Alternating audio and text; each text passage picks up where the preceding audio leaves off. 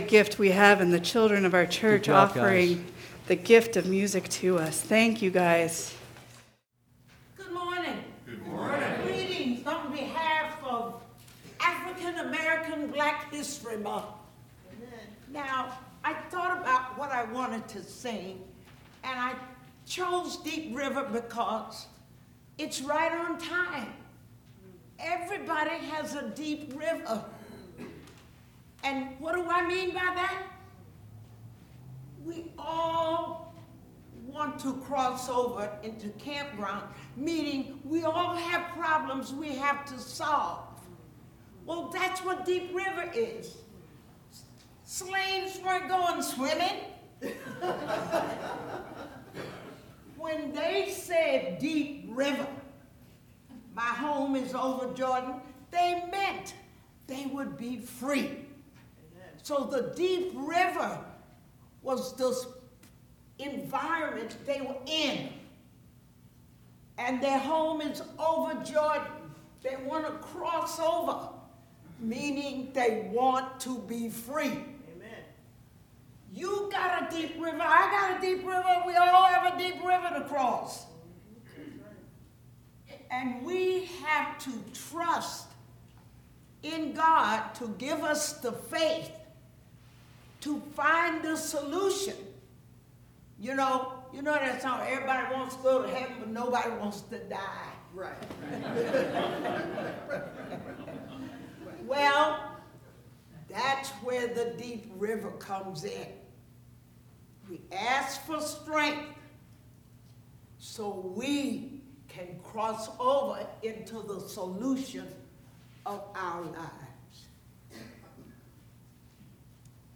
Deep, deep, deep, deep river, Lord. My home is over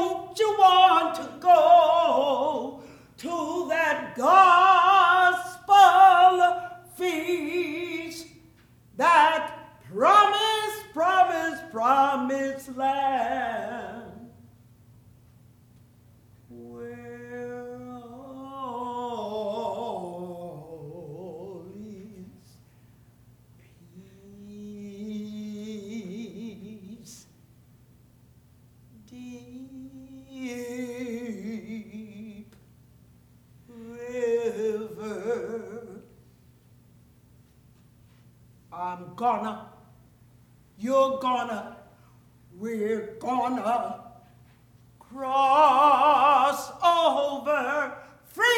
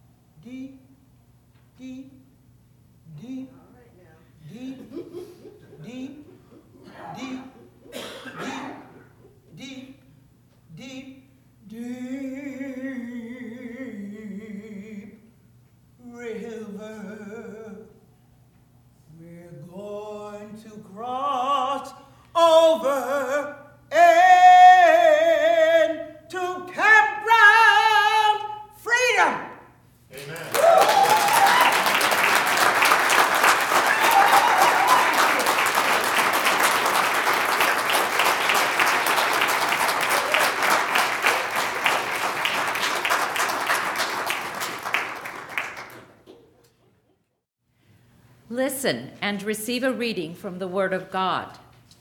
Create in us a clean heart, O God, and renew a spirit within us, according to your grace and mercy.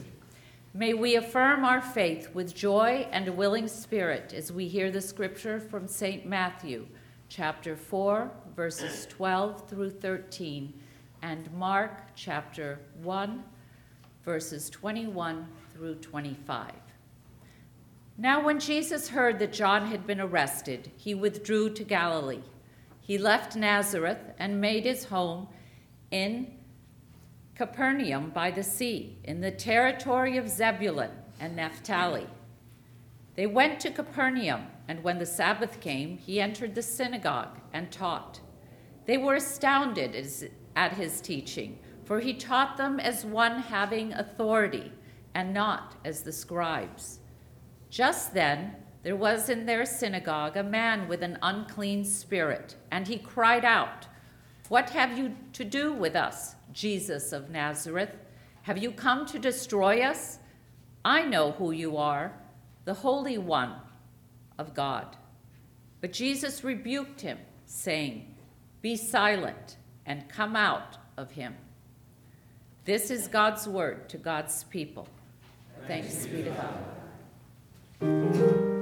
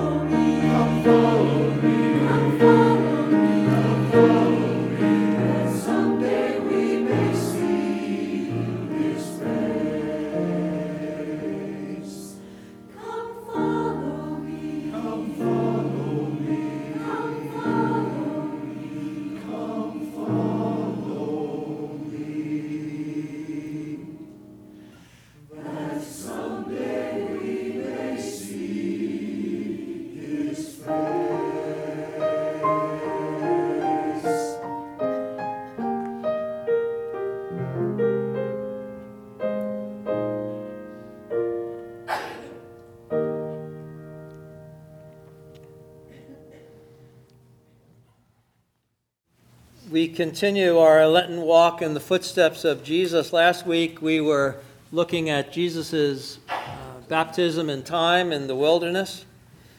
And uh, I was sharing with you my thoughts about how that kind of revealed a, a spiritual dynamic of, of phases of a process of going from blessing to struggle to resolution, and how this cycling would continue on through Jesus' life and that we would be well to understand our life in a series of those cycles as well. Following his baptism and time in the wilderness, Jesus, I'm sensing, felt that he kind of understood what God was intending for him, that, that he had this sense of, of being Messiah, and, and now through that testing, he had been able to take some ownership of it and, and not stumble into how it might be manifest in his desires and in his life, and, and came off the mountain, I'm thinking, feeling like, all right, here we go. And decided, as the gospel tells us, to go to his hometown, to Nazareth, and to be a part of the birthing of his ministry in his hometown. Maybe he was thinking he would be among friends. We're not sure, but he, he got there and, and got the opportunity to speak at the synagogue, maybe like we offer so many of our college students when they come back. Here, you know, come, lead a worship. They were not happy with him.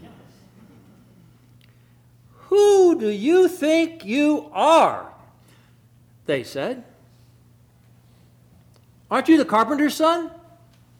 Aren't you just the guy that has been playing on the hillsides for the last uh, 15, 20 years?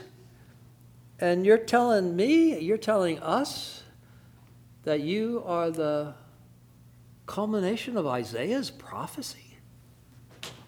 Get out of here. Get out of here. Get him out of here. And they tried to throw him off the cliff. There's a cliff actually in Nazareth that you can go to with a plaque on it saying this is the place. They thought he was a little full of himself and, well, it was blasphemy to say that if you're not that. So I wonder, Rachel, you want to tell us how your first sermon went? Was it anything like that?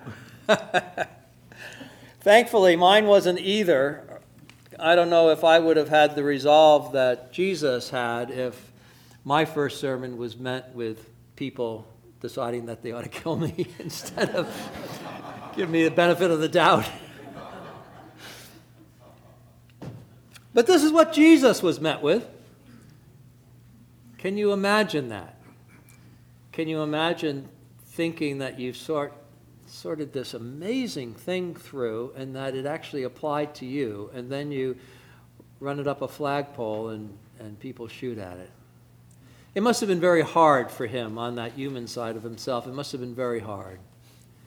And I imagine that this is another example for us of how blessing, the resolution of coming out of the mountains, feeling comfortable about being the Son of God and the Messiah, that blessing then turned into a struggle. Am I really this? If they don't see this in me, is it really me? Into, again, a resolution, for he finds his way from Nazareth, and instead of um, giving up what he feels called to do by God. He heads to Capernaum with some momentum to get it going. Praise be to God. What a magical thing that must have been.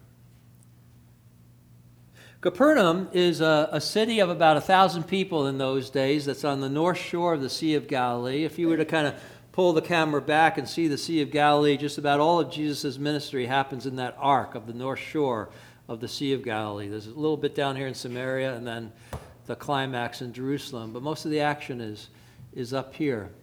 And he walks over from Nazareth through the Valley of the Doves, gets to the sea, and hooks up around the northern shore to Capernaum. A fairly thriving city, I guess, of a thousand folk, based basically fishing, but there has to be other industries, other businesses that support a thousand people. We know that it was a pretty good size because there was a tax collecting booth in Capernaum. We hear about that later, don't we? Yeah. So we know that it was a, a city of some size. Jesus goes there and on his way meets up with Simon Peter and a couple others. He gets his first disciples and and then he must say to Simon, Well, where's home? I need a bed. You got a room? And Simon puts him up at his house with his wife and his mother in law in Capernaum. And this house, this 400, 600 square foot structure, becomes Jesus' home, his home base, when he's on the north shore of the Sea of Galilee. If you were to travel to the Holy Land, one of the high points would be to go to Capernaum and to see this house, to see the ruins at least of this house. You would go into a modern church that had glass floors and you could peer down the glass floors, and what you would see would be this small little structure which had at some point plastered walls with early Christian graffiti and symbols on it things that told the people in the 300s that this was that holy place here in Capernaum. And a little worship structure that was a house church in the first couple centuries became a Byzantine church with eight walls, and you can see the foundation of that, and that became a cathedral church, which then became the ruins underneath the modern thing that you go in and you look at. But if you look at it, and if you have any of the religious romanticism that I have, you get full of goose pimples. Because here it is.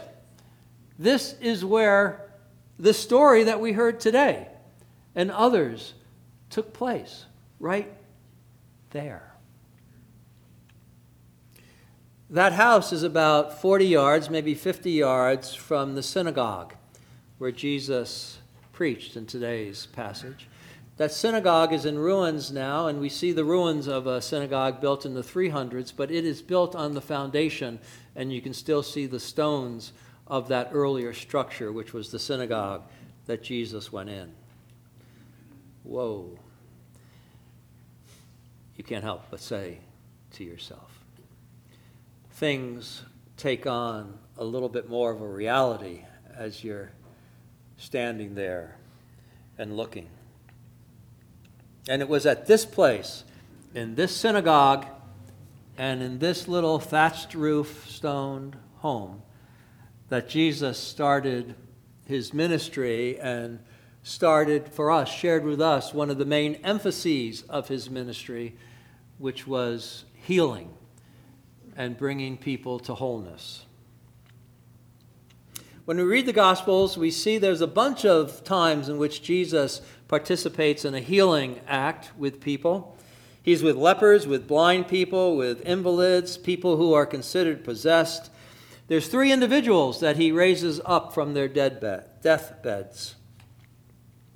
Sometimes this act follows on a statement of repentance or a statement of belief by the person who is healed.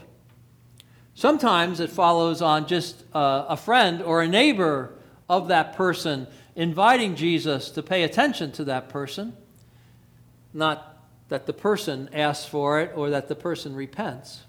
Somebody else does it for him. And sometimes the person is just there and Jesus notices him and takes action.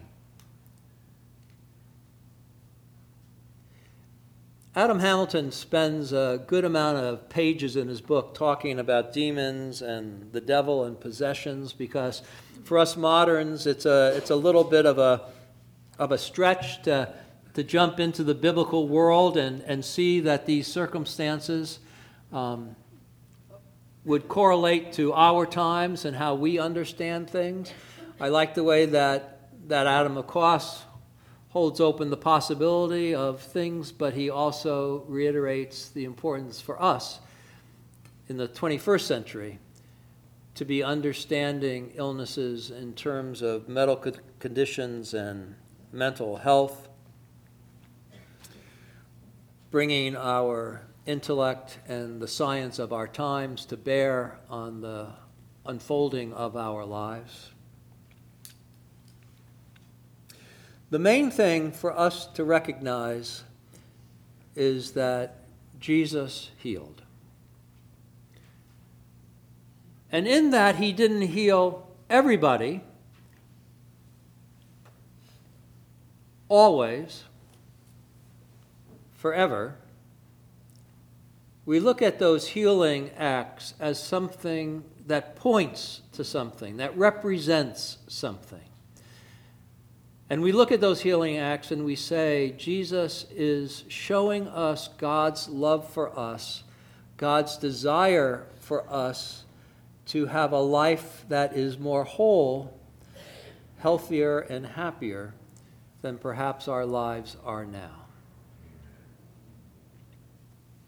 And though we may not fully live into the consummation of that until we have crossed the river, there is a promise in the living of our days, in these days, that there will be experiences of health and wholeness that boggle our minds because of the power of God's love in our life. And when we give ourselves over to that love, miracles happen.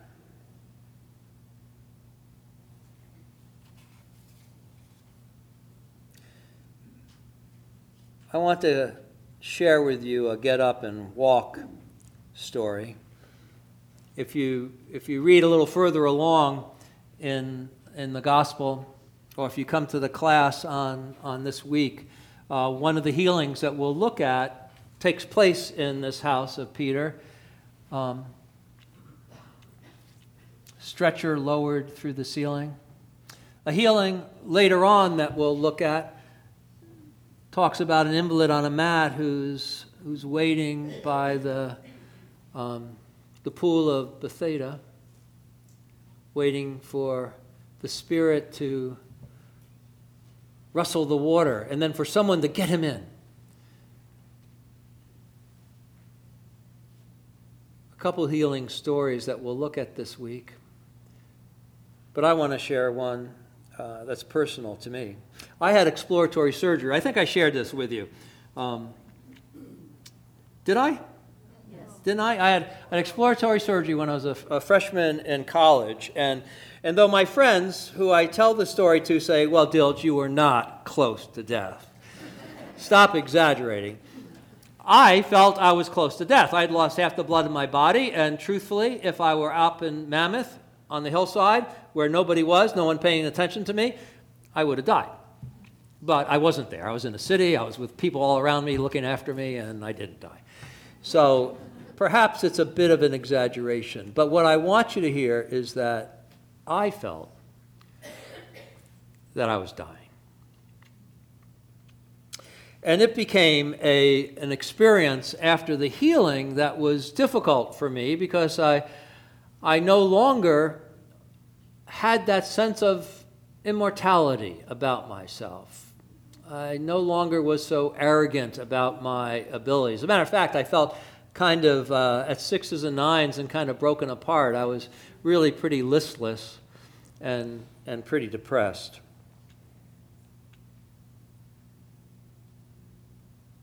And it's not that I didn't appreciate being alive.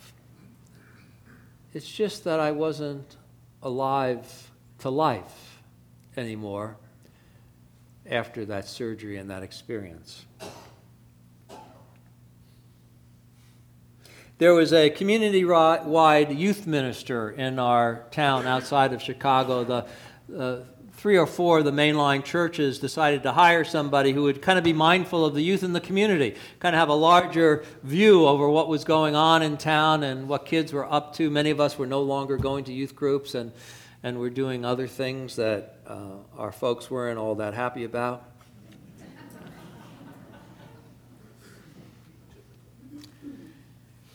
And so this youth minister, his name was, his nickname was Satch. This youth minister, got me connected to Jesus in a, uh, in a more personal and a more intimate, more emotional way. Not the way of my head, of, of knowing things, of, of being intellectual about God and Jesus and all those things, being able to say whatever would be a part of confirmation and catechism. I knew all that stuff.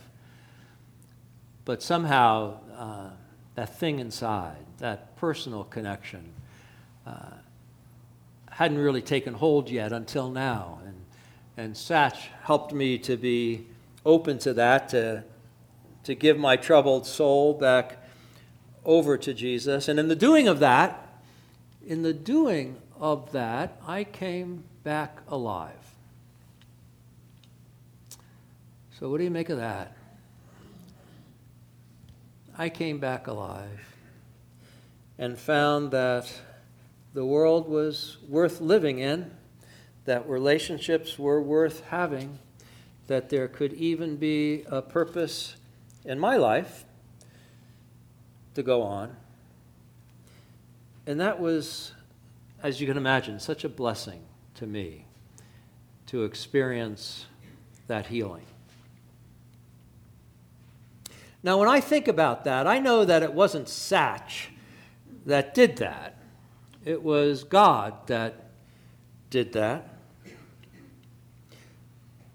But truly, Satch played a crucial part in the rebirth of my life because it was Satch who took notice of me, and it was Satch who built a relationship with me so that I could uh, trust him a bit and it was Satch who slowly drew me into opening myself up to Christ Jesus. So, as Hamilton likes to say, I think of, of Satch as my stretcher bearer. The person who, who lifted me up and opened up the roof of Simon's house and lowered me and my stretcher down into Jesus' presence. It was Satch that did that for me. We all need stretcher bearers. We all need people who have compassion on us and reach out uh, a heart and a hand to help us forward. Satch brought me back into the awareness of God's presence in my life. That had always been there, I'm sure. And with me now paying attention, God did the rest. And I will say that I am thankful that on occasion parishioners have trusted me to be their stretcher bearer. They've blessed me in that way, allowing me into their lives and allowing me to help with God's Spirit to further build upon their story in a good way that brings further healing and further power. I want you to notice, though, this morning, that you too all of you have the blessed opportunity to be stretcher bearers to others. Look around your family, look around your friends, look around your acquaintances. Perhaps out there among them is someone aching and hurting, someone hungering and thirsting, someone Someone that's just lost, doesn't know what to make of it, doesn't know where to turn or what to do. Someone who feels there's something more. Surely there must be something more, something more for them than what they have but there isn't that light leading down the path for them. Perhaps there are some folk like that around you. My guess is that there is. I invite you to think about what I'm saying this morning and the importance of living out your compassion to people and becoming their stretcher bearers when it might be needed.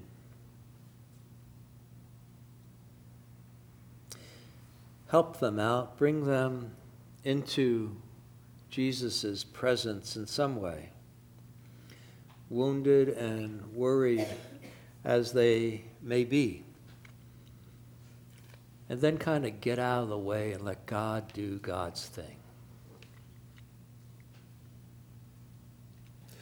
Following in Jesus' footsteps, which we're aspiring to do this Lenten season, is to have compassion,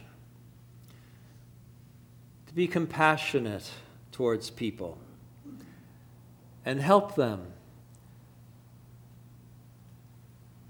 Help them to find their way to the balm of Gilead, to the healing presence of Christ Jesus. When you walk in the way of Jesus, when you walk in Jesus' way, when you walk down the path with Jesus of discipleship, you become a part of God's healing ministry through Jesus. What a special blessing that is,